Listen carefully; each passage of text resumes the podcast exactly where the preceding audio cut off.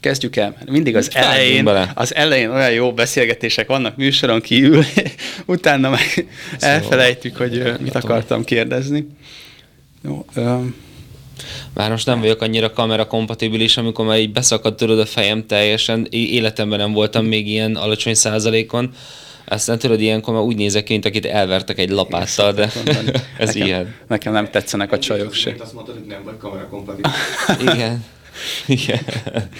Hát most le van szakadva a fejem, be van esve az arcom, és most vagyok a legalacsonyabb súlyomon ever az egész felkészülés alatt.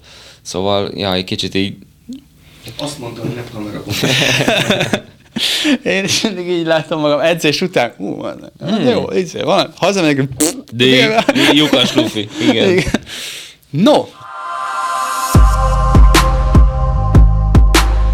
Üdvözlök minden kedves hallgatót és nézőt, ez itt a Builder Podcast következő adása.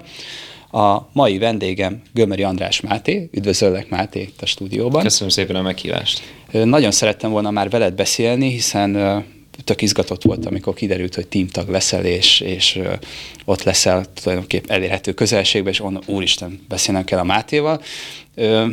Érdekes módon, mielőtt én még úgy konkrétan képbe kerültem volna, hogy te miket csinálsz, meg hogy sportolsz, én már láttalak korábban ilyen filmszerepekben, meg, meg, meg mindenhol, szóval ez egy nagyon érdekes téma lesz, és majd szerintem beszéljünk erről is egy kicsit, hogy ugye te színész vagy, ö, operában is, opera színész vagy, Operett. operett színész, bocsánat, ö, filmszínész, ö, színházban is láthattunk, a Jekyll és Hyde-ban én például láttalak a Tényleg? tavaly előtt, azt hiszem feleségemmel voltunk, ö, ilyen kis ellenérzésekkel jött, hogy, hogy, hogy ez milyen lesz az előadás, és nagyon tetszett neki, úgyhogy az egyik kedvenc előadásunk volt. Nagyon örülök. Tehát tényleg megdöbbentő, nagyon látványos volt, jó hangulatú volt, bravo, kiváló volt. Meg a mi kis falunkban, én, én, ott, hogy Norbi szerepét játszottad, és szerintem az emberek többségének onnan vagy ismerős talán, és hát ez nekem így úgymond fel se tűnt. Nekem leginkább a proteinbilderes időszakodból ö, maradtál meg, és szóval itt lesz témánk, tehát hogy, hogy sok mindent csinálsz, és, és, és szeretném, hogy kicsit a nézők, hallgatók megismernék a Gömöri András Mátét, hogy GAM, és ugye a Mátét használod, Így van. mert lehet, hogy itt megtéveszti az ember. Én is gondolkodtam, András Máté, de mintha Máté lenne mindig. Így van. Úgyhogy van témánk, nem is tudom, hol kezdjük. Talán egy kis élettörténet, hiszen én elolvastam Wikipédián, amit rólad találhattunk, meghallgattam egy pár podcastet, tök jó pod, ilyen női podcastekbe is meghívtak, és olyan jó gondolataid voltak, ezeket lehet, hogy majd elővesszük. Ja. De ki is az a Gömöri András Máté? Honnan indultál? Hogy ismerkedtél meg a sporttal, a színészettel? Megpróbálom röviden ö, összefoglalni az eredet történetet. Én magamra mindig úgy tekintek, mint a, mint a saját filmem főszereplője, vagy, vagy a saját filmem hőse. Gyakran van olyan, hogy az utcán sétálok, és éppen milyen életszakaszban vagyok, olyan háttérzene szól a fejembe, mm. szóval belül nálam mindig szól a, a beépített Spotify. Uh, én azt szoktam mondani, hogy alapvetően én egy borsodi parasz gyerek vagyok. Én Szikszon születtem egy kis kórházban, később Kisgyőrbe költöztünk, és én Kisgyőrt tartom az otthonomnak. Az egy pici falu Miskolc felett a, a bükkben. És, és valahol az a mentalitás, meg az a munkabírás, és az a, az a munka uh, kapacitás, ami, ami ott rám ragadt, az, az, az jellemző rám az egész életem során. Uh, ahhoz, hogy uh, meg lehessen egy kicsit érteni, vagy kicsit mögé lehessen látni az én uh, néha elmebeteg vállalásaimnak, ahhoz tudni kell azt, hogy én egy, én egy árva gyerek voltam.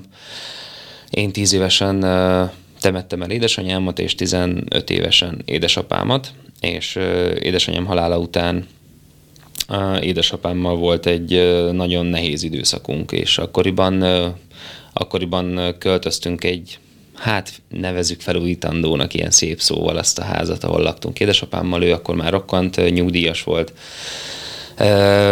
Erejeteljében ő egyébként katonatiszt volt, üzletember volt, egy olyan ember, aki, aki az átlaghoz képest 200%-on, 200 fokon égett, és egyszer csak azt mondták neki, hogy a szívizomkoszorú 70%-a elhalt, úgyhogy 30%-on kéne élni a normához képest, erre ő alkalmatlan volt. És mivel ezt nem tudta feldolgozni, hogy hogyan kellene menedzselni az életet, meg egy, hát akkor még 11 pár éves gyereket, ezt ő nem tudta igazából beemelni, és voltak jobb időszakaink, amikor jobban tudott menni a szekér, és jobban tudott dolgozni, és akkor nem volt gond, de voltak nehéz időszakok, amikor nem tudta fizetni a áramot, villanyt, vizet, mikor éppen mit, és mikor éppen mi nem volt ö, otthon.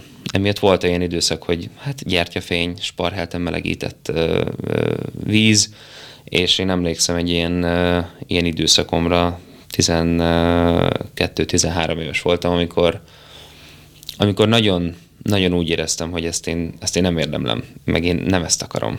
Uh-huh. Én ennél sokkal többet szeretnék látni a világból, sokkal többet szeretnék látni a, a magamból, sokkal többet szeretnék fogni, markolni, és, és emlékszem az érzésre, ami, ami úgy bevésődik, tudod, hogy, hogy én ettől többet, és, és bármi áron.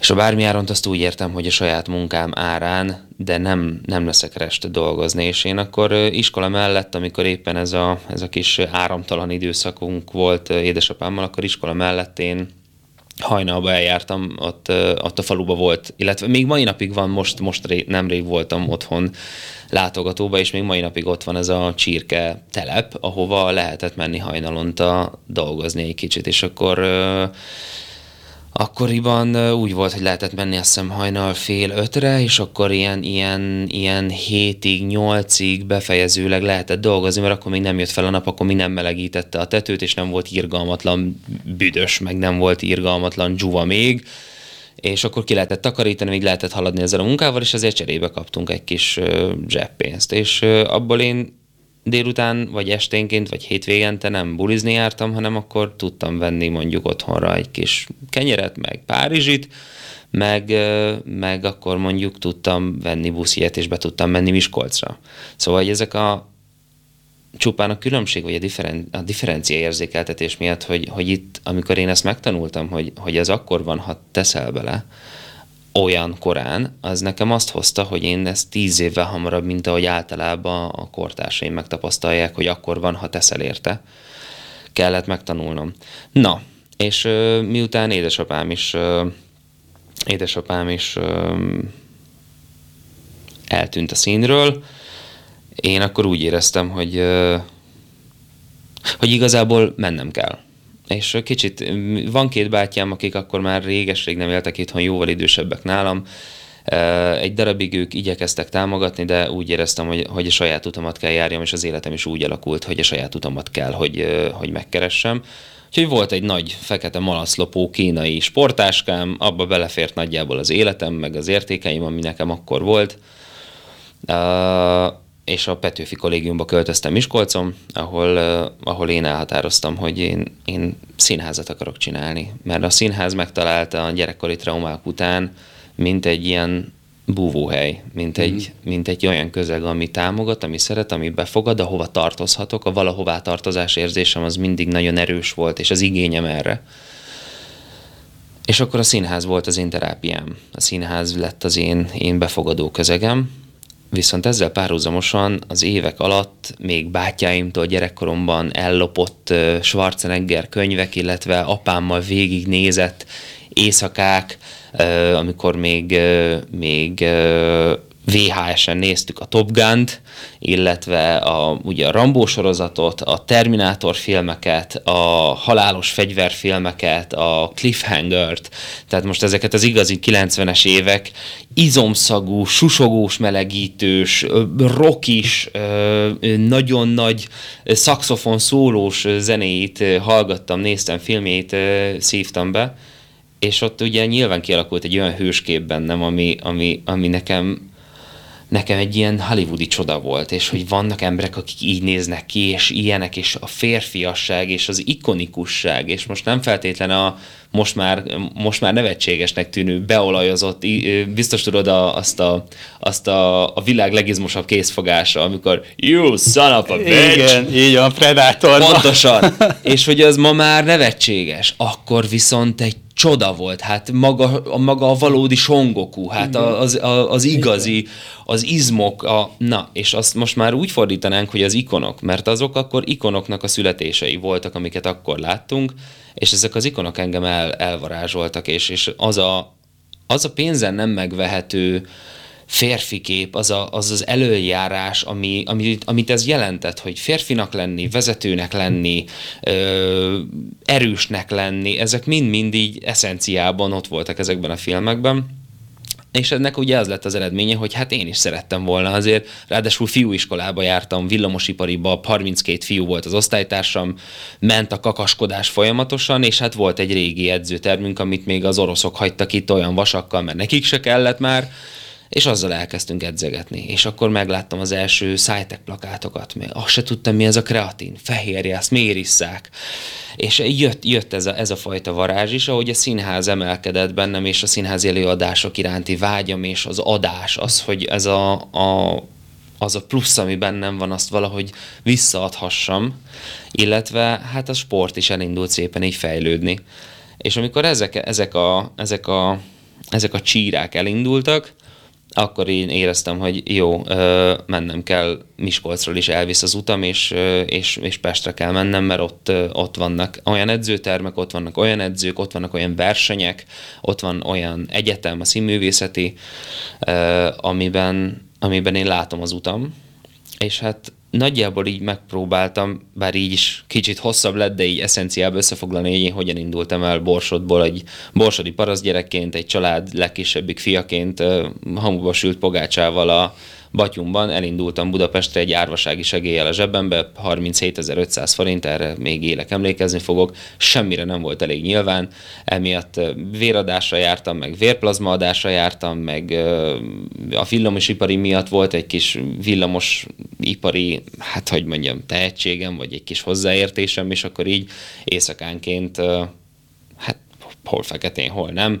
Dolgozgattam egy kicsit zsebbe, hogy, hogy legyen miből élni. És így indultam el Budapestre, és 2012-11 környékén fel is érkeztem Budapestre, és én így indultam el ebben az életben. Kicsit szomorú, de utána átváltottunk egy nagyon vidám részbe, és ez nekem nagyon tetszik. Picit magamra ismerek, én is elveszítettem viszonylag korán édesapámat, és hát nehéz úgy felnőni egy fiú gyermeknek, hogy a, a férfi kép az viszonylag korán kikerül a képből, Igen. és hát hallgattam ma reggel, hogy jöttem be a, a stúdióba, hallgattam egy régebbi podcastet, nem is a YouTube csatornádon, mikor Las Vegas-i Igen. olimpiáról beszéltél, és mondtad, hogy ott a keresztanyád is éppen akkor kapott agyvérzést, Igen. és elmesélted ezt a, a sztorit. Én javaslom a hallgatóknak, nézzék meg ezt a részt. Megmondom őszintén, egy pár könycsepp nekem is ott kicsordult, mert nekem is eszembe jutott az a rész, amikor édesapámnak a halálos ágyán ott még, hogy ott mi történt.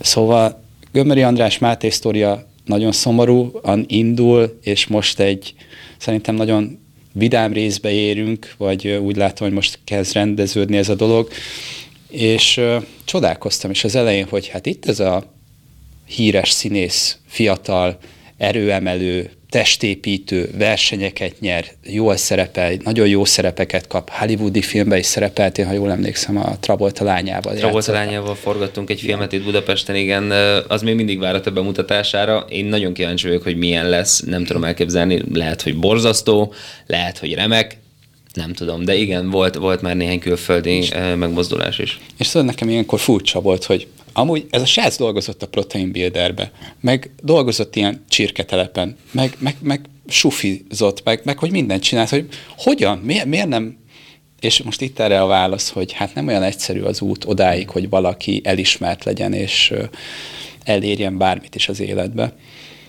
Ugyanakkor most rengeteg negatív kommentet is kaptál, amiről szerintem meg kell emlékezzünk egy pár szóban, hiszen ahogy készültem erre a beszélgetésre, szembe jött az interneten, ugye a Facebook segítségével egy csomó Gömöri András cikk, és akkor én ezeket olvasgattam, a, a, és a negatív, vagy a rossz szokásom, hogy megnyitom ezeket a komment szekciókat, bárcsak ne tenném, és ott aztán én, én nem is tudom az emberek fejébe ilyenkor mi fogalmazódik meg, mert nem az, hogy azt mondanák, hogy na ez igen, végre rátalált a boldogság, és hanem csak a negatív, és csak a mocskondiázás. Hogy tudod kezelni ezt a, szerintem borzasztó ez a negatív hullám, amit ilyenkor ö, kap az ember? Nézd, ö, elsősorban nem véletlenül nem itthon tanulok most tovább. Tehát pillanatnyilag ö, Torontóban élek, és, és ott tanulok. Én nekem meg, meg, megmérgezte a lelkemet ez a, ez a fajta hozzáállás. Én ennél sokkal naívabb és sokkal pozitívabb vagyok. Én ezt nagyon nehezen viselem, és eleinte ebből képes voltam, képes voltam nem fizikailag, de lelkileg egy kicsit belebetegedni, hogy, hogy én jöttem ezzel a naív, tényleg falusi gyerek hozzáállásra, hogy sziasztok, én színész akarok lenni, és, és nagyon érdekel minden, és én mindenben ezt láttam, hogy te tök máshogy csinálod, de ez milyen érdekes, hogy te máshogy csinálod, meg te máshogy gondolod, te, te máshonnan jöttél, te, te úgy csinálod, az is milyen érdekes, és abban mi a jó, és én ebbe belepusztulok, ebbe bele nyekkenek, hogy, hogy, hogy az átlag magyar mentalitás az a, az a negatív oldalról való ö, rátekintés. De tögöljön meg a szomszéd tehenne De is. rohadjon meg! Meg hogyha nem rohadt meg, akkor majd rohadjon meg holnap, meg mm. borzasztó. És ö, van a, a, a Gesztinek egy, egy száma, a Dögöljön meg a szomszéd tehene című szám, ami kifejezetten csodálatosan leírja ezt az általános, általános hozzáállást, és én ebben megőrülök ettől, megbolondulok tőle. E, viszont feltett szándékom, hogy én ne váljak ilyenné, és nem is akarok ilyen lenni. És azt éreztem, hogy az utóbbi években elkezdett annyira megfertőzni engem is ez a, ez a fajta befordulás és negatív mentalitás, hogy, hogy elkezdtem én is észrevenni magam, magamon ennek a jeleit és én ezt nem kérem. Uh-huh. Szóval, hogy hogyan kezelem, eleinte nagyon rosszul. Eleinte borzasztóan rosszul érintett. Aztán amikor, amikor elkezdtem komolyabban foglalkozni, mert azt éreztem, hogy foglalkoznom kell ezzel, és tanulnom kell erről, és olvasnom kell erről ahhoz, hogy tudjam kezelni, akkor hát leegyszerűsítve belefutottam egy ilyen gondolatba, hogy hogy annak a véleménye, aki, akinek az élete vagy a, a munkássága semmi olyat nem tartalmaz, amire én vágyom, és amifelé én dolgozom, azt a legnagyobb természetes nyugalommal teljesen értéktelennek nyilváníthatod a lelkedben, magadban, és a rádvetített hatását is.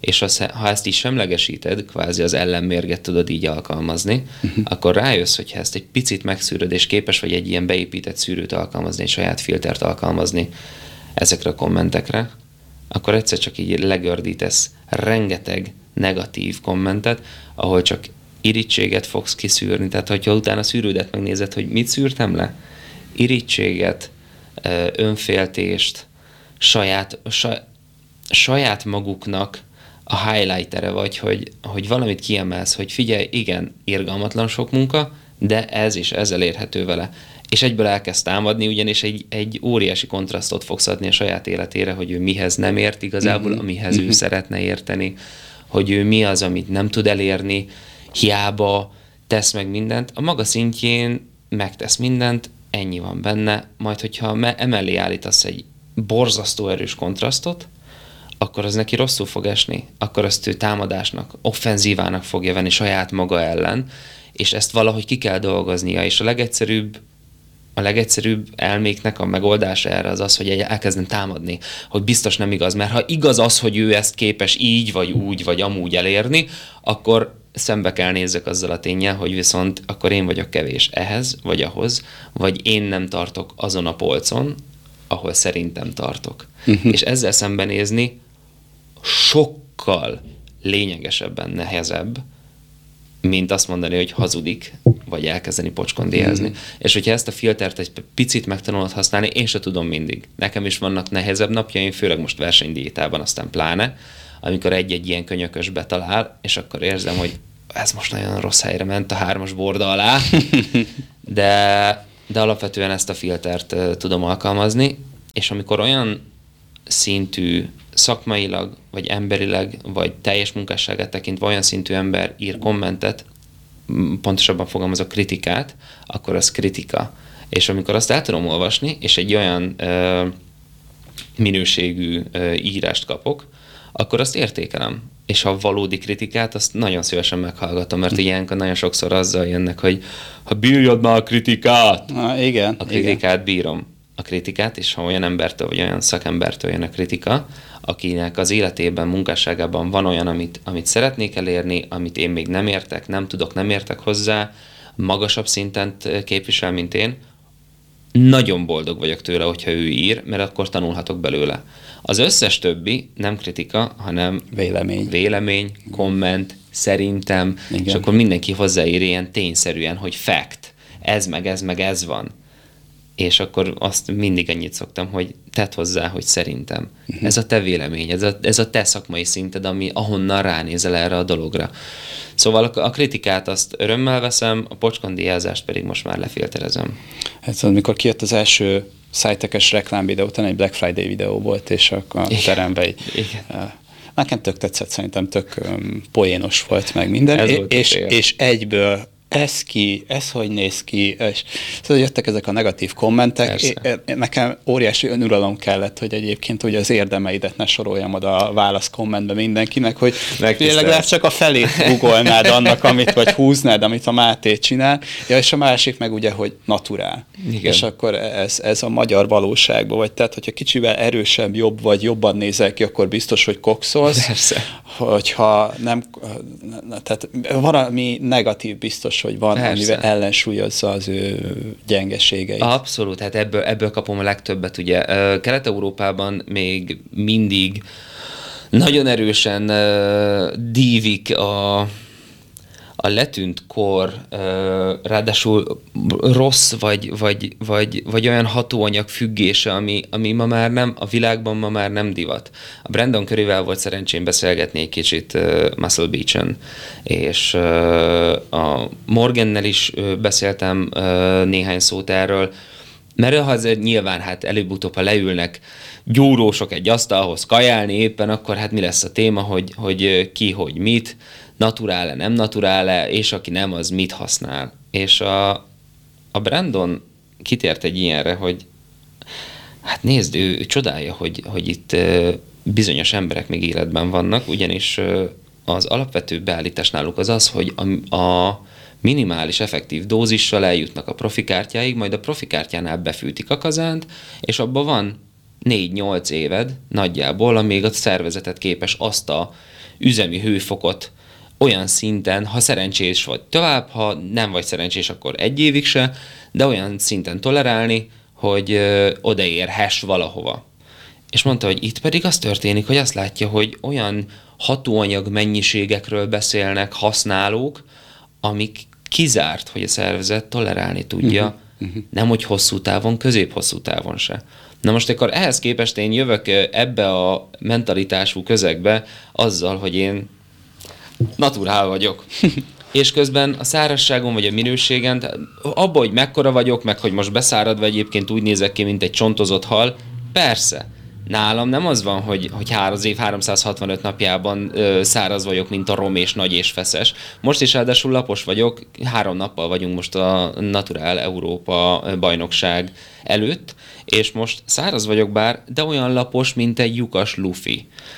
Nálunk nagyon-nagyon rövid ideig lehet fenntartani azt, hogy még a szárasságot megtartja a szervezet, de már alá van töltve annyira, hogy már feszes és színpadon, jó fényben egy nagyon-nagyon brutális fizikumot, és ezt most kicsit nagy a szám, de meg is ígérem, hogy most az idei Európa-bajnokságon eddig szerintem életem legjobb formáját fogjuk tudni színpadra tenni, és remélem, hogy így is lesz.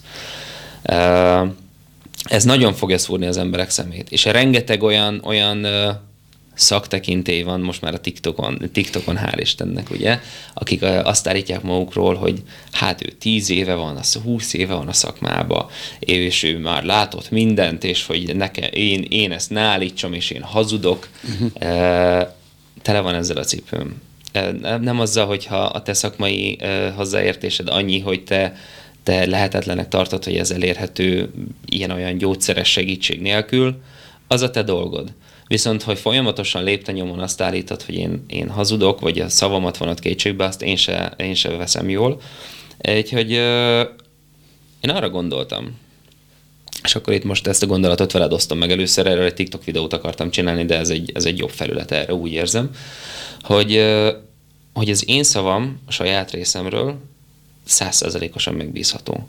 Tehát én azt mondom, hogy bár most a költözéssel és az egyéb tanulmányokkal egyáltalán nincsen sok pénzem, de erre nekem bármikor van egy millió forintom, amire azt mondom, hogy leteszem bankba, egy letétbe, és hogyha bárki ezek közül az óriás szakemberek közül valóban annyira biztos a saját szavában, hogy ő bármikor erre azt mondja, hogy igen, neki erre van egy milliója, hogy én hazudok, akkor tényleg dobjon nekünk egy e-mailt, dobjon nekem egy e-mailt tegye le az egymillió millió forintot letétbe. Sépen besétálunk legnagyobb barátságba, és onnantól kezdve egy évig, vagy a következő versenyen végéig felkészülési időszakban bármikor, bárhol a világon menjünk be együtt, random, amikor ő mondja, nem akkor, amikor én ne tudjak rá felkészülni, és teszteljünk. Uh-huh. Bárhogy, bármilyen módszerrel, akár poligráffal, akár vérvizsgálattal, akár vizelettel.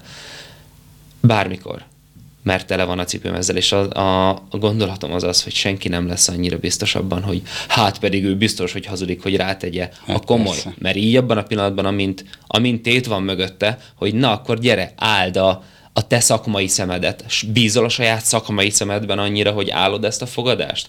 Mert tele van a cipőm ezzel, hogy folyamatosan hazugnak mm-hmm. neveznek, mert mert az én saját szakmai hitelem, hát csupán az, hogy, hogy egyébként színészként, közéleti szereplőként én a saját szavamat teszem fel erre, és ezzel nekem sokkal nagyobb veszíteni valóm van, mint most az, hogy, hogy én most nyereke vajon egy imba elbét, mert lássuk be egyébként a saját versenyzőinken kívül az, hogy valaki valamilyen elbét megnyert, az egy a hétköznapokban teljesen érdektelen. Uh-huh. Mindenki leszarja, hogy te most megnyertél-e egy Európa-bajnokságot, vagy egy világbajnokságot, avagy nem. Érdektelen teljesen mindegy. Ez a saját mániánk, a saját versenyünk, a saját kiélezettségünk. Szóval ezt most én, ezt most én meg akartam osztani veled, hogy igen, ez, ezt, én, ezt én bármikor állom, ugyanis én amellett, hogy a Imbánál versenyzek, IMBA-nál, az IPF-nél is versenyzünk, és ott természetesen a VADA szerződést is alá kellett írjuk. Tehát hivatalosan a VADA is bármikor ellenőrizhet, szúrópróbaszerűen is akár, és mivel a nemzetközi versenyre is szeretnék menni, onnantól kezdve ugye le kell adni az elérhetőségi címet.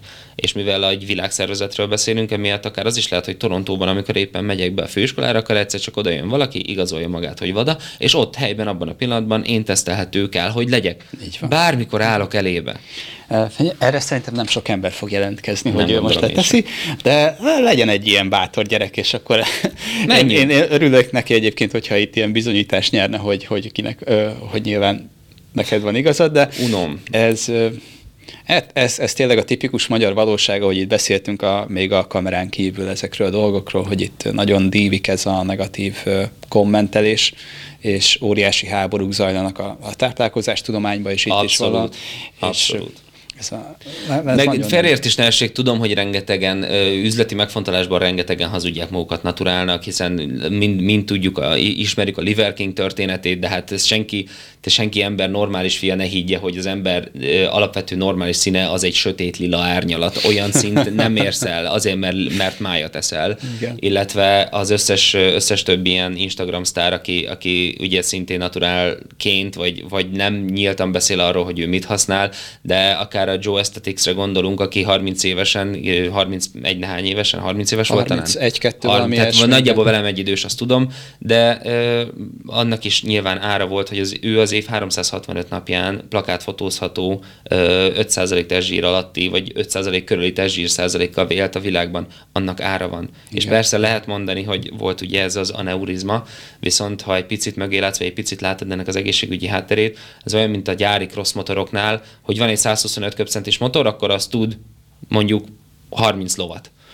És akkor, hogyha csinálsz belőle versenymotort, és kireszeled, kihegyezed a tetejére, akkor lesz kétszer annyi ló benne, de akkor azt fogja mondani a, a motor, hogy jó, akkor innentől kezdve az eddig 50 órás üzemóra helyett van 25 órád ezt ugyanígy a szervezettel is ezt tudod eljátszani, hogy amikor kihegyezed, kiélezed, még, még ez, még az, még beállítod, még magasabb, még magasabb, akkor az bizony lecsökken Igen. az üzemóra. Sajnos így működik egy ilyen konditermi beszélgetés is a legtöbbször, hogy de nekem ez működött, ettől nekem semmi bajom nincs, ettől én erősödtem, izmosodtam. Neked. Neked is jó lesz ez, hidd el, megbízható forrásból van.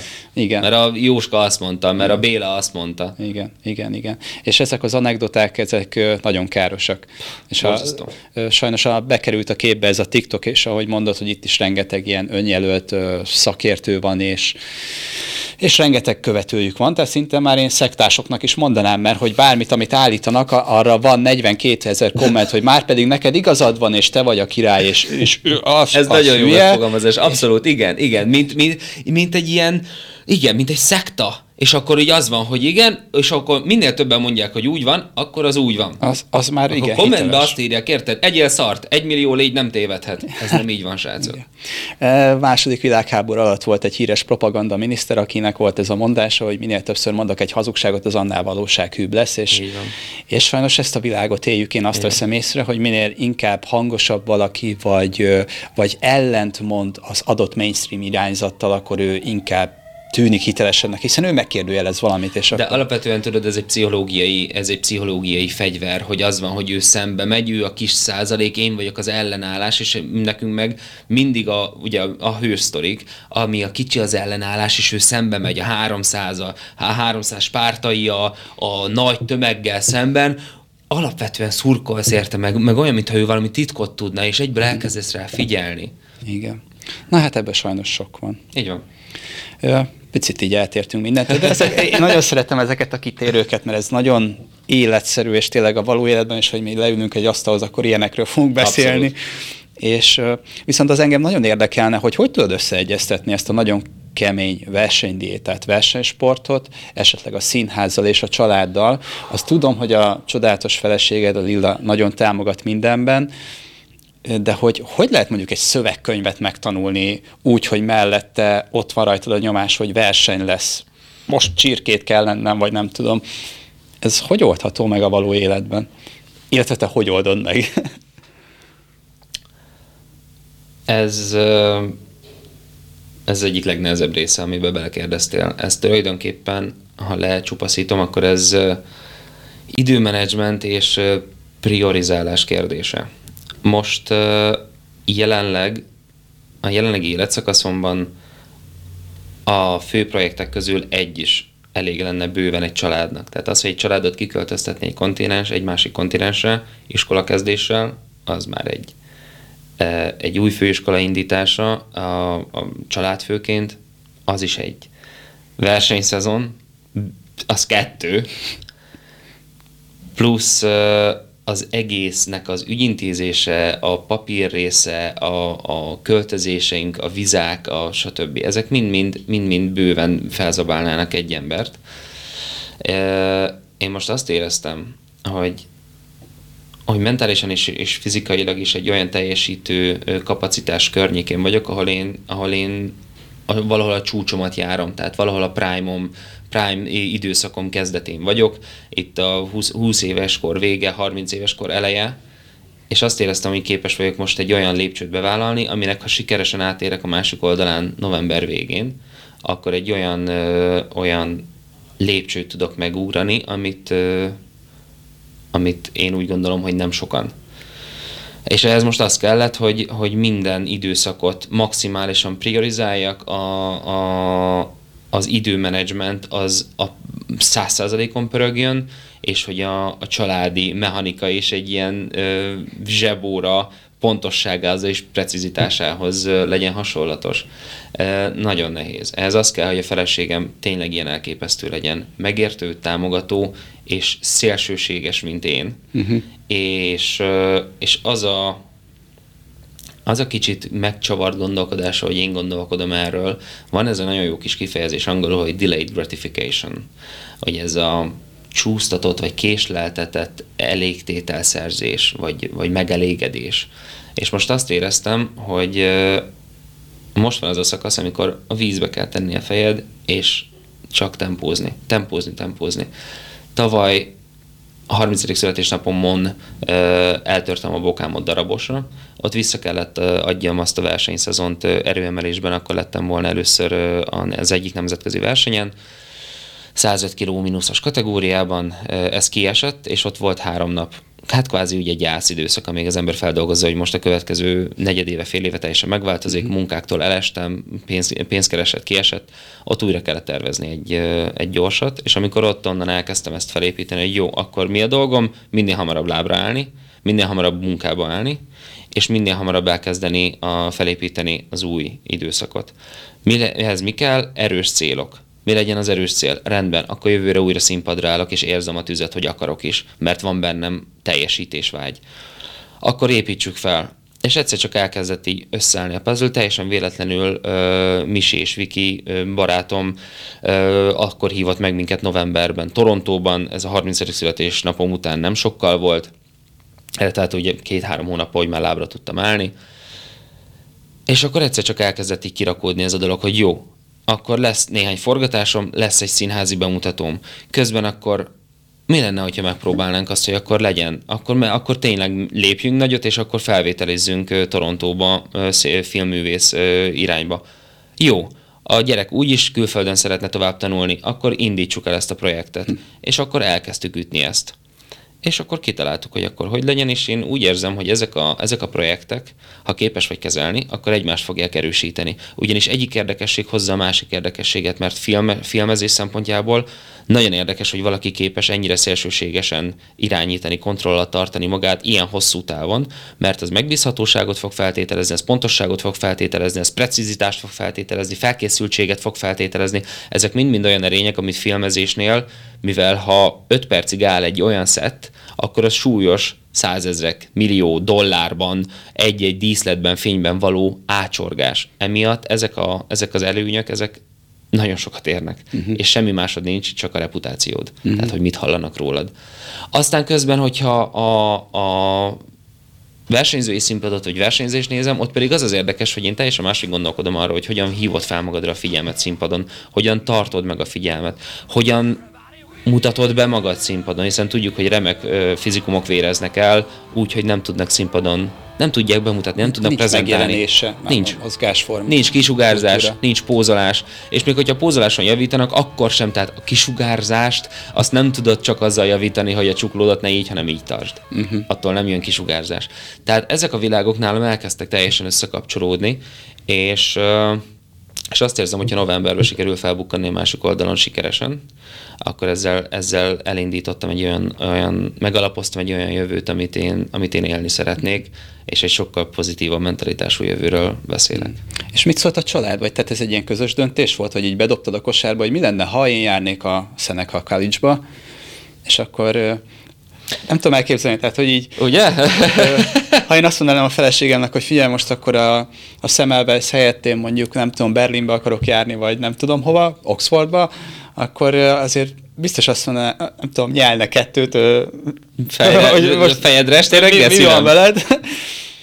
szóval, hogy a család ezt hogy gondolta, hogy ah, szuper ötlet szívem, csináljuk, menjünk, mert azért Lillának is van itt egy egzisztenciája, vagy hát volt itt. Pláne, vagy... hát itt, itt tulajdonképpen ugye azért egy, egy, egy sikeres színésznő teljes, teljes karrierjéről beszélünk Magyarország tekintetében. Ugye ő hál' Istennek játszott külföldön is, és élt és dolgozott is külföldön is, tehát ő ezzel már tisztában volt, és szeretett is egyébként ilyen nagyon világpolgárként élni. Lássunk tisztán, az elmúlt időszakban ugye mondták, hogy most a bizonytalan ért adtátok fel a, bizony, a bizonyost. Uh-huh.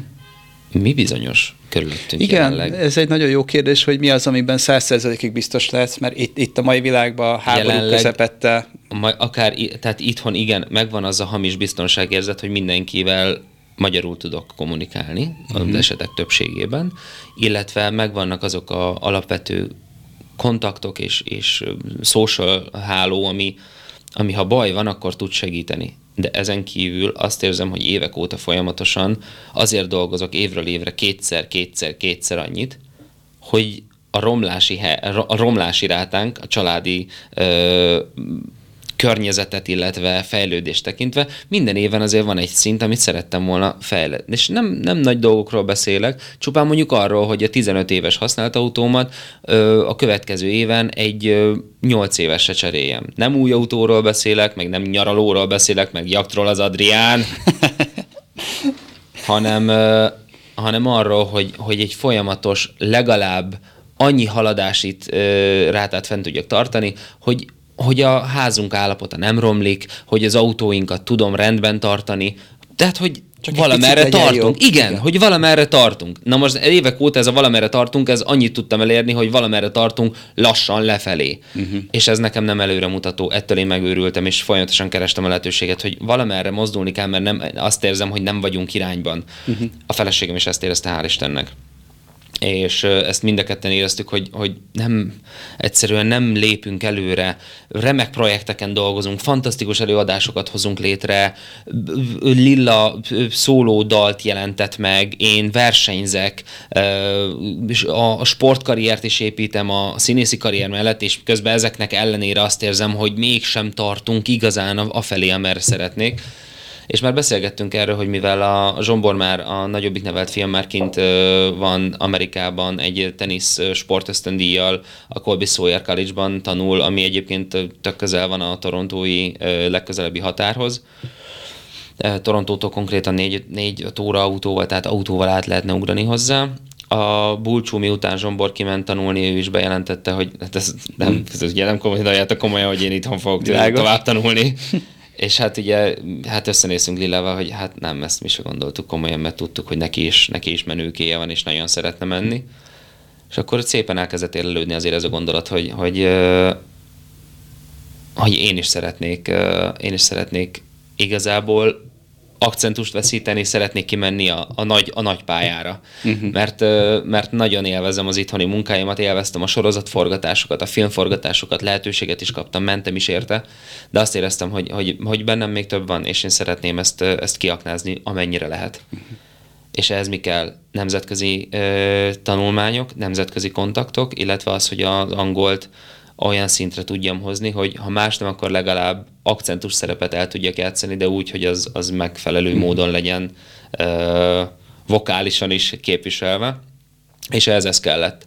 És amikor kint voltunk Torontóban, akkor valami olyan szerelmet és olyan, olyan otthonos érzést éreztünk Kanadában, ö, abban a csodálatos metropolisban, ö, hogy, hogy egyszer csak így ez így benne maradt így ez a gondolat a fejünkbe, és így ezek, ahogy így, tudod, amikor kiadja a képet, uh-huh. amikor egyszer csak meglátod, hogy tanulni szeretnék, imádjuk Torontót, közel van a gyerek, van ott olyan képzés, ami nekem kell, olyan is, ami a gyereknek kell, egyszer csak tudod, egyszer csak így Mi nem veszed észre. puzzle, igen, és akkor- na nem veszed észre, csak kell. látod a foltokat, és egyszer csak így pff, összeáll a kép, Igen. hogy jó, elég bátrak vagyunk hozzá? Hú, igen. Igen. És ennyi. Nekem is az életemben ott voltak ilyen nagy választ lépés, mikor tényleg egyszer azt mondtam, a, hogy, hogy igen, ezt meg tudod csinálni, és bele kell állni. És, amiben És bele így- kell állni. És beleálltam, és az működött. Így van. Ha, ha egyébként úgy voltam Ha elég sokáig. bátor vagy, meg elég tökös vagy, akkor, akkor bele lehet állni egy ilyen áramlatba, de akkor te is azt tapasztaltad, hogy akkor dobálja az élet hozzá a, A, lehetőségeket. a pozitív, egy, Ugye? minden oldalról jött a pozitív dolog. Ugye? Egész addig úgy voltam vele, á, ez nekem nem való, megint ezt nem tudom csinálni, meg... Amint nem baszakodsz, elkezdi dobálni ezeket a Igen. pozitívakat. Igen, igen. És amíg, amíg meg voltam elégedve azzal, hogy elüldögélek a kollégiumba, játszok a számítógépen, néha bejárok órára, meg majd levizsgázok. Egy meg, nyafogok azon, hogy ah, de miért nem történik már valami, Igen. miért nem vagyok már milliárdos. Igen, meg hogy anya, utalj légy egy 20 mert nincs pénzem, és és utána, mikor először beálltam így a munkaerőpiacra, úgy felnőtt fejjel mondván, mert azért vidéki gyerekként én is végig dolgoztam a, a gyerekkoromat. Hogy? Te honnan való vagy? Én siófoki vagyok. Siófoki vagy. Aha. Tehát azért ott a vendéglátásban Hát, ott bőven lehet, igen. minden nyáron, tehát azért szerezett az ember tapasztalatot, de ugye annak nem voltam tudatában, hogy ez milyen értékes. Na, itt beálltam a vendéglátásba Budapesten, és basszus, ez, ez működik, ez, ez nekem nagyon megy. Csak nem az volt az igazi életcél. Igen. De utána meg akkor kellett váltani. Költözzünk haza, mert ez nem működik, hagyjuk ott az egyetemet, mert már nem tetszik, keressünk egy másik szakot, ah, ez tök jó, akkor csináljuk ezt. Ah, Végül is egy harmadik egyetemen kötöttem most ki, tehát inkább az orvosi irányba tengődtem.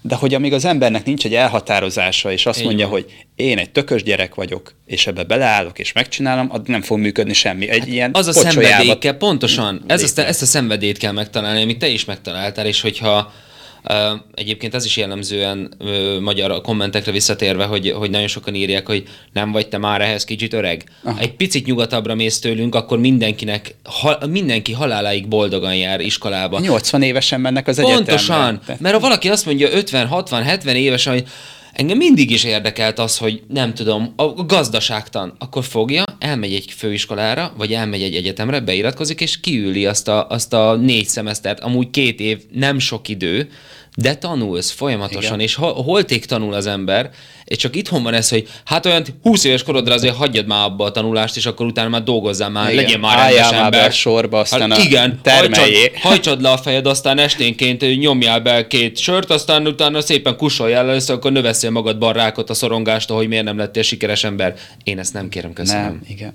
És tudod, amikor nézem a TikTok videó, videóidat is, meg ugye elég sok külföldi videót látok, a, az embereknek a habitusa, az élethez való hozzáállása annyival pozitívabb.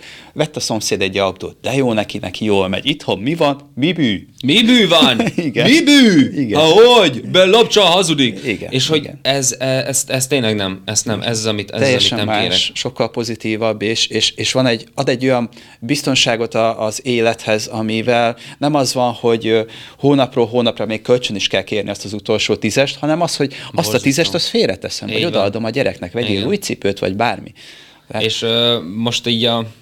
Hú, most hogy kicsit nagyon ezt- fikázzuk ezt a mai világot. Ne, ez, és pont ezt akarom, hogy nem ebbe akarok menni, hanem, hanem inkább a, a, a bátorító irányba. Tehát nem, én nem, nem fikázni akarok, és egyáltalán egyáltalán nem arról akarok beszélni. Én imádok itthon lenni, és imádom Magyarországot. Budapest az világ egyik leggyönyörűbb városa, ezt mai napig állítom. És hát a magyar nők, főleg, hogy most egy kicsit így a nemzetközi vizekre elvezvén láttam, tényleg fantasztikusak, és csodálatos. Imádom ezt az országot. Csak Szerelmes vagyok mentalitásunkra Magyarországba kéne egy picit. de, de saját magunkat betegítjük meg ez, ezzel, és a saját korlátainkat állítjuk fel folyamatosan. Uh-huh. Nem, én nem tudom, én nekem nem sikerülhet, ú, az úgy se lesz elég szerencsém hozzá, folyamatosan a saját kis boxunkat szűkítjük egyre jobban le, és hála a tervezőnek, hogy, hogy, én, hogy én egy kicsit tudtam out, out of the box gondolkodni azzal kapcsolatban, hogy mi elérhető, meg mi nem.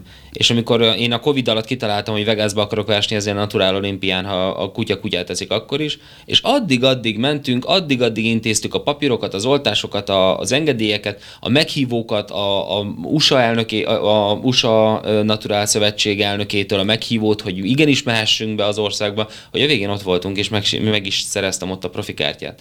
Szóval, hogy arra szeretnék csak búzítani tényleg bárkit, aki nézi a, az adást majd, hogy bátor döntés. Ha érzed, hogy valami felé menned kell, akkor ne lefelé told magad, hogy nem lehet, én nekem úgyse sikerülne. Felejtsd már el ezt a francba. Azon kívül meg egy életünk van. Tényleg egyszer tudod megpróbálni. És ha elbaszod, mi van? Akkor mi történik? Semmi. Semmi. Maximum Maximum tanultál. pénzt. Igen. Igen, ennyi. Maximum tanultál és veszítettél egy kis pénzt. Legközelebb már nem fogsz ugyanabba a hibába belesni, ha nem vagy teljesen hülye.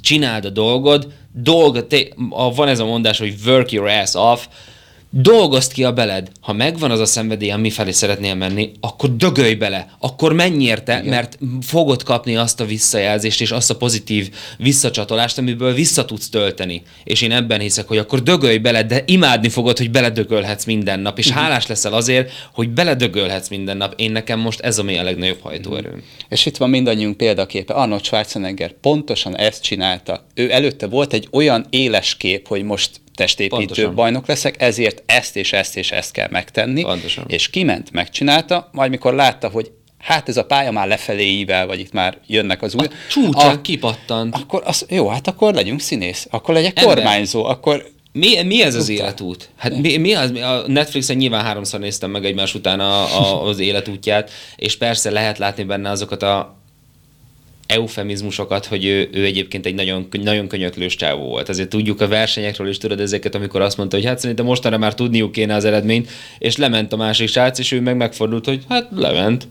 Tehát, hogy ő azért, ő azért kőkeményen odalépett, de könyörgöm, egy osztrák poros csepp faluból, Igen. Kalifornia kormányzója, Mr. Universe, Mr. Olympia, minden. Minden. Ő az minden. Etalon. Igen, Igen. Hát könyörgöm, hát mit csinált, mit épített fel az a faszi? Igen. És akkor vagyunk mi itt, és akkor azt mondjuk, hát, hogy én mondjuk nem jelentkezek egyetemre, mert hogy á, én azt nem tudok levizsgázni, nem tudok tanulni, meg mindenben. És sokkal kisebb döntésekbe is elgyávulunk, igen. igen. igen. És nem szabad. Tehát ez, ez, az egy, ez az egy életünk, ami van. Szerintem ezt nagyon bátran kell élni, és nagyon, nagyon szélesen és nyitottan, mm-hmm. és nyitott vitorlával, és megérezni azt, hogy merre, merre és merről ö, lehet támadni és közelíteni, és hogyha van tényleg szenvedélyed, akkor menj érte, csináld, menj, menj, menj, mert csak abba áll Van egy ilyen kedvenc motivációs képem, ahol a Snoopy és a nem tudom, hogy hívják a kisrácot ülnek egy tóparton, és hogy csak egyszer élsz, és ez tévedés. Minden nap élsz, egyszer halsz meg, tehát hogy minden napot Igen. élj meg úgy, hogy az, az nagyon fontos lehet, mert lehet, hogy az utolsó. Igen. És uh, csak úszunk az árral.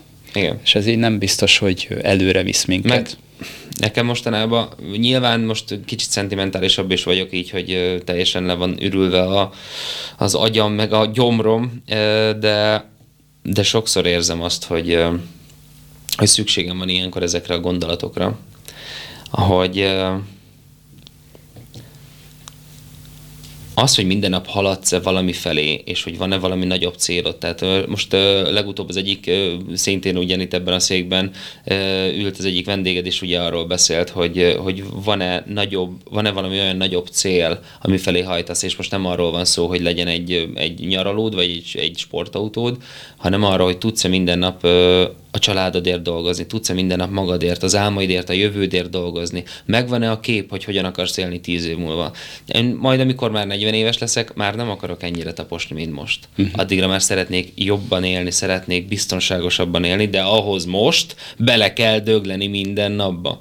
És és minden nap eszembe jut, hogy, hogy akkor még ez az ismétlés, még ez a szett, még most szedd össze magad, mert ott van a a, ott van a két fiam, mert ott van a feleségem, mert ott van egy élet, amit szeretnék élni, amit szeretnék megtapasztalni, és szeretnék a maximumon megtapasztalni. És nem átszenvedni, és nem, nem azt szeretném, hogy velem történjen az élet, hanem azt szeretném, hogy én történtessem az életemet magam körül. Hallgattam egy podcastet ma reggel, ugye, amit említettem is, és annyira jó, tehát éreztem azt, hogy te a, ugye ők neved gyerekeid, de példakép vagy számukra, hiszen mint egy igazi úriember előre engeded a feleséget, kinyitod neki a kocsi ajtót, és, és, és ezt, ahogy látják a gyerekek, ők is ezt csinálják. Tehát, hogy kell egy ilyen, egy ilyen apa kép, és ha a gyerek azt látja, hogy apa sportol egész életébe, és tanul még őszfej, nekem is őszül már hajam, és De milyen jól áll egyébként ez a kis George Clooney is uh, dér. Ugye? És akkor én is most járok egyetemre, három hónapos a kislányom, a, a latin jegyzetben, amit megtanulnak az első egy oldalon, a nap végére full elfelejtem. De szeretném, hogyha elmegyek szülőire, és akkor azt mondják, ezt hogy... lássa. Igen. És ezt mondja, ezt Megírt Talina apukája, doktor Nagy Zoltán. Nekem ez a célom. Ott legyen a nevem előtt, hogy doktor, és, és egyébként és élvezem tessék, is, amit csinálok. Tessék, tehát, és hogy... ez a szenvedély, ez, ez, ez már képes egy olyan elemet berakni ide belülre, amiből azt tudod mondani, hogy amikor folyik ki a szemed, amikor a tele van az egésszel azzal, hogy még te latinul tanuld, meg, meg még nyolcszor, meg nyolcféleképpen, meg hajnal háromban is egyébként. Igen, igen. De akkor jön ez, hogy viszont utána, amikor egyszer csak ezeket elkezded elérni, és ezeket elkezded valósággá tenni, ugyanis ezek azok a valóságok, amiket mi magunknak vizionálunk, és hogyha elég ideig, elég keményen tudunk dolgozni érte, akkor valósi, valóságba, a valóság síkjára, ezt a szót akartam. Igen, igen. Erre a szóra akartam megérkezni, hogy megteremted magadnak Az emberi egy teremtő, és ezt a népi Pontosan. gyógyászat régen nagyon jól értette, hogy magának a szavaknak, a magyar, a magyar nyelv az zseniális, Varázslatos. különleges. Igen. Ezért akarok magyarul játszani hosszú távon, majd erre majd még visszatérünk. Igen, hogy teremtő. teremtő nyelvről beszélünk, mert Így ami minden kimondott szónak értéke van. Abszolút. És, és ezt valahogy annyira benne vagyunk eh, a mindennapokban, hogy nem is gondolunk bele sokszor. Volt egy ásványtan tanárom, drágakő ö, óra volt, vagy valami, és nem is tudom még az eltin annak idején, és mondta, hogy kedves hallgatók, figyeljék meg, minél idősebbek lesznek, annál többet foglalkoznak nyelvészettel. És ez valóban így van, mert, Tényleg. mert úgy belegondol az ember bizonyos szavak jelentésébe, hogy hogy a francba lett ez összerakva, mit is jelent ez, és teremtő ereje van egy, egy, van. egy csomó ö, kifejezésünknek, szavunknak. a saját szavainknak és a saját gondolatainknak. Én ezt minden nap igyekszem gyakorolni, minden nap most már szakítok időt arra, hogy ha más nem csak reggel egy, egy napüd, napüdvözletet végigcsináljak, négy körlégzést végigcsináljak, átgondoljam a napomat, mielőtt a telefont basztatnám, átgondoljam az egészet, hogy hogyan akarom összerakni, és hogy egy kicsit felkészüljek rá lelkileg, és hogy olyan gondolatokat setupoljak, amik aznap tudnak vinni és húzni. És ez nem azt jelenti, megint csak azt mondom, mint akár a diétában sem, vagy versenyfelkészülésben sem, hogy nincs olyan, hogy nincs olyan, hogy nem botlasz. Nincs olyan, hogy nem, nem szúrod el néha. Van olyan, hogy igen, megettél még két kanál pak, akármit, ami éppen jól esett. Van olyan, hogy nem tudom megtanulni én sem már hajnal kettőkor a másnapra lévő szöveget. De például kérdezted ezt is, hogy versenyfelkészülésben hogyan tanulok szöveget. Borzasztó nehezen. Nekem alapvetően az agyam nagyon könnyen tanul. Vannak, voltak olyan forgatási napjaim, az napi sorozat forgatásnál, hogy napi 20-25 oldal, A4-es oldalnyi párbeszéd, dialógust kellett megtanulnom, memorizálnom, és mivel én ennyire ilyen nagyon rendszerező vagyok, és ugye a versenyzés is e, e felé erősített. Én emiatt előző este, én nem, az, nem aznap tanultam, hanem előző este minden, mindig ki highlightereztem, és megtanultam, és ha kellett, akkor 25 oldal, és ha kellett hajnal háromig, akkor hajnal háromig is aludtam három órát, és reggel mentem forgatni. De muszáj volt azért, hogy én azt érezzem, hogy igen, felkészültem vagyok ott a pillanatban, hogy amikor lehetőség jön, akkor én azt tudom mondani, hogy én készen állok. És ez az élet minden területére igaz nálam. És akkor, amikor ez így szépen ugye csökken a szénhidrát, csökken a zsírmennyiség, szépen elkezd lassulni az agyad, és akkor még nehezebb elfogadni azt, hogy most nehezebben megy, akkor el kellett kezdeni rá több időt hagyni. De ezekre fel kell készülni, és magad, a saját magad testednek a szakértője te vagy legjobban. Senki más nem ért a testedhez annyira, mint te. Nem szánnak erre emberek időt, hogy kiismerjék egy saját magukat, a belsőjüket, a, a Dehogy is. működé, lelki működésüket, és a saját testüknek a jelzéseit. Tehát egyszerűbb beírni a webdm-re, hogy milyen tüneteim vannak, és kijön, hogy itt most holnapra meghalok, holnap meghalok, igen. igen. De, mint ahelyett, hogy aha, volt már ilyen, nem tudom, túlhajtottam magam, Igen. aludj egyet. Vagy így, valami. így, így teszek jót, vagy úgy teszek jót, vagy belátod, hogy most már nem értem, nincs értelme tovább hajtani, inkább feküdj le aludni, és fél órával hamarabbra állítsd az ébresztőt, és reggel még egyszer átnézed, és akkor így beugrott a fejembe. Uh-huh. És akkor ezeket a technikákat szépen megtanultam. Uh-huh. De hát ugye ez a versenyzésnél is kérdezik, hogy hogy, hogy azért az, beszélgetünk ilyen-olyan példaértékekről, és hogy miért szerinted az a példa, hogy lebarnítva, lecsillogózva, egy csillogós bugyiba feszengsz a színpadon? azt akkor dra- olcsóbb lett a kenyér, nem? Igen, és akkor, hogy ott, ott, ott elértél valamit? Nem, az egy, az, egy, az egy icipici szelete az, hogy konkrétan színpadon állunk, egy nagyon pici százaléka. Én, meg, én látom a szépségét, és látom a művészetét, és az esztétikumot abban, amikor színpadon valaki mindent képes megmutatni, és egy olyan ikont felrakni a színpadra, amitől utána ő azt tudja mondani, hogy nézd, azt képes voltam elérni. De nem ez a legnagyobb hozadéka például a testépítésnek, hanem az, hogy megtanulod használni magad, és kezelni magad, és felismerni a különböző etapokat, és hosszú távon képes vagy jutalmazás nélkül beletenni a kőkemény munkát mentálisan és fizikailag egyaránt. Uh-huh. Szóval A, a, a Ez- maga az odáig megtett Így út, van. az nagyon fontos. Hát a, a, a gyerekről, hogy, hogy mit lát, amit, amit az előbb említettél, és majd úgy szeretnél bemenni, hogy na megjött a doktor úr. Hogy hívják a kislányodat? Alina. Az Alina, megjött az Alina apukája, a doktor. Na ezek azok a, ezek azok a célkidőzések, amik így nagyon erősen képesek működtetni egy férfit szerintem, ha, ha minden jól megy.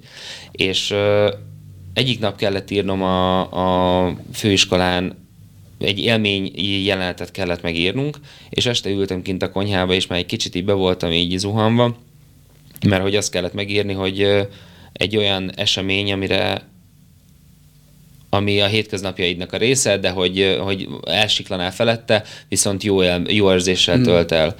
és így, így jöttek ilyenek eszembe, tudod, hogy reggel lemegyek, ha amikor itthon vagyunk Magyarországon, mert Kanadában még nincsen autónk, de ha itthon vagyunk és reggel hideg van, akkor kimegyek, beindítom a kocsit Lillának, hogy mire kimegy, addigra meleg legyen neki, mert tudom, hogy fázós.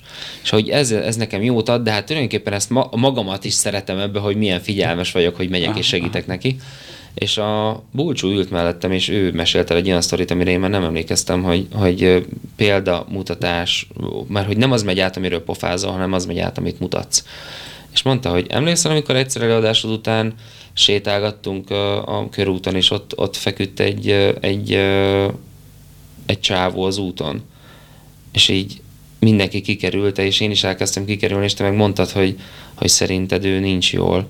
És akkor oda mentél hozzá, felültetted, megkérdezted, hogy jól van-e, tudja, hogy hol van, adtál neki vizet, meg adtál neki egy kis pénzt, aztán így beszéltél vele, és akkor utána, amikor láttad, hogy képbe van, akkor utána mentünk tovább.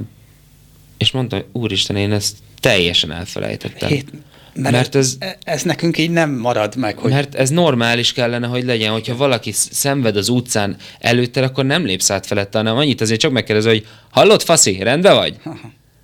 Igen. És ha nem válaszol, akkor hívok egy mentőt, vagy ha válaszol, akkor meg megkérdezem, hogy hallod, kérsz egy pohár vizet, vagy kell, kell egy 500-as, vagy kérsz egy kiflit. Igen. És a, a búcsúba, és ez hosszú évekkel ezelőtt volt, ez, ez 5-6 évvel ezelőtt volt, és a búcsúba ez úgy megmaradt, és láttam rajta, hogy ez, ez benne teljesen tisztán él az emlék, hogy, hogy ezt, ezt hogyan kéne és embernek lenni, vagy maradni. megmarad benne olyan borzasztóan jól esett, hogy én ezt, én ezt nem is realizáltam akkor, hogy ott, ott például sikerült egy ilyen lenyomatot hagynom benne, és ha valamire, hát erre büszke vagyok. Uh-huh.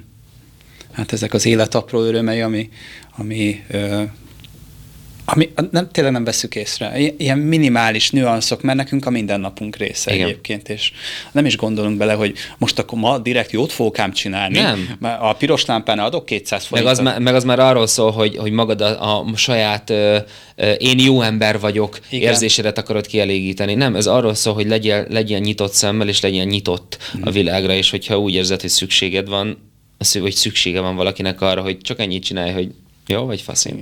Vagy egy mosoly. Meg. Az is Így nagy, van. Mennek az emberek lehajtott fejjel az utcán, és vagy a telefon nyomkodják, vagy magukba átkozzák el a világot, Így hogy van. milyen szarnapjuk van. És, és mindenki meg, más a hibás. Te meg mész vele szemben, és csak mosolyogsz. És vagy csak egy, mert neked, neked mitől van jó kedved?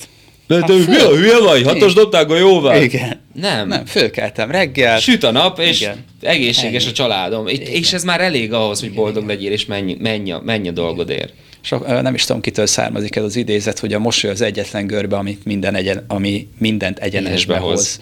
És ez tényleg valóban így van, mert Hát furcsa az embereknek. Nekem sokszor mondták így, ugye moderátor vagyok egy dietetika suliba, és akkor így online vannak a képzések, és mindig jönnek az ilyen dicsérő szavak, hogy ha moderátor kolléga mindig mosolyog, és olyan segítőkész. Élvezem csinálni, hát ami, amit szeretek, az kiül az arcomra, hogy ide jött most 50-60 ember, és velük lehet beszélgetni. Az egyik jogász, a másik Angliából csatlakozott, a harmadik Franciaországból, és egyébként szakács, már nem tudom, tehát a világ minden tájáról jönnek emberek. Miért pont ide? Miért minket választasz? Mesélj magadról, de érdekes. És hogy ez, hogy egy, egy ilyen nagyon pici, de ez annyira hozzátesz a másik félnek a napjához, hogy... Abszolút. És ezek, ezek, ezek azok az apró százalékok, amiket egyébként, és nem azt mondom, hogy, hogy, hogy Torontóban minden rózsás lenne, de hogy is rengeteg problémával küzd az ország, a bevándorlási problémái is hatalmasak, viszont alapvetően az, hogy, hogy a, egy mosolyt, ha elindítasz az utcán, az visszatér hozzád. Igen. Egy jó reggelt, egy hogy vagy, egy előreengedés, és ezek azok az apró rezgések, amik most például engem életbe tartottak a, az első vizsgáimon, miközben éppen pusztultam el, olyan éhes voltam, és angolul próbálom a napi 6-8 előadásomat úgy lehozni, hogy mindent értsek, és úgy, hogy én vagyok az egyetlen külföldi diák az osztályomban. De ezek a pozitív visszacsatolások, pozitív energiák, ezek irgalmatlan mértékben töltenek. Uh-huh. És szerintem, szerintem ugye közvetíts olyan világot, amilyen világban élni szeretnél. És én ezért mondtam azt, hogy nem, nem fogok besavanyodni, és nem fogom hagyni magam besavanyítani, és én akkor is megmaradok ez a naív, jó kis borsodi parasz gyerek, óriási mosolyjal a fején, néha az emberek tudom, hogy összevernének, meg ki ez a nagyképű tök, de nem, egyszerűen az van, hogy én ezt szeretném, én ilyen világban szeretnék élni, az emberek egymásra mosolyognak, és megkérdezik, hogy rendben vagy faszén. Hm. Ez egy tökéletes zárszó volt, közben ránéztem az órára, és én nagyon örülök, Máté, hogy eljöttél, és tudtunk beszélgetni. Nagyon megtisztelő a meghívás, köszönöm. Az élet eszenciáját próbáljuk itt átadni az embereknek, és most ez nem táplálkozás tudomány, kicsit sport, kicsit családi élet, de remélem, hogy adtunk egy nagyon pici extra motivációt a hallgatóknak, nézőknek, egy-egy gondolatot ültessünk el, mint az Inceptionben, hogy, hogy tényleg úgy keljetek fel, mosolyogjatok, legyen célotok, küzdjetek a célotokért, és ez meg fogja hozni és az bátran. eredményt. És bátran. És tessék beleállni mindenbe. Így van. Amit akarsz, Igen. abba állj bele. Én nagyon örülök a kérdéseknek, lájkoknak, megosztásoknak, bárminek. Ha Mátéhoz van kérdésetek, írjátok meg a YouTube videó alatt, mi biztos, hogy el fogjuk hozzá juttatni. Én nagyon remélem, hogy még majd le tudunk ülni, beszélni, számos más téma fölmerülhet. Ha szívesen látnátok Mátét más témáról is beszélni, akkor írjátok meg, kérlek. És hát most akkor köszönjük szépen az eddigi figyelmet, tartsatok velünk legközelebb is. Sziasztok, nagyon szépen köszönöm.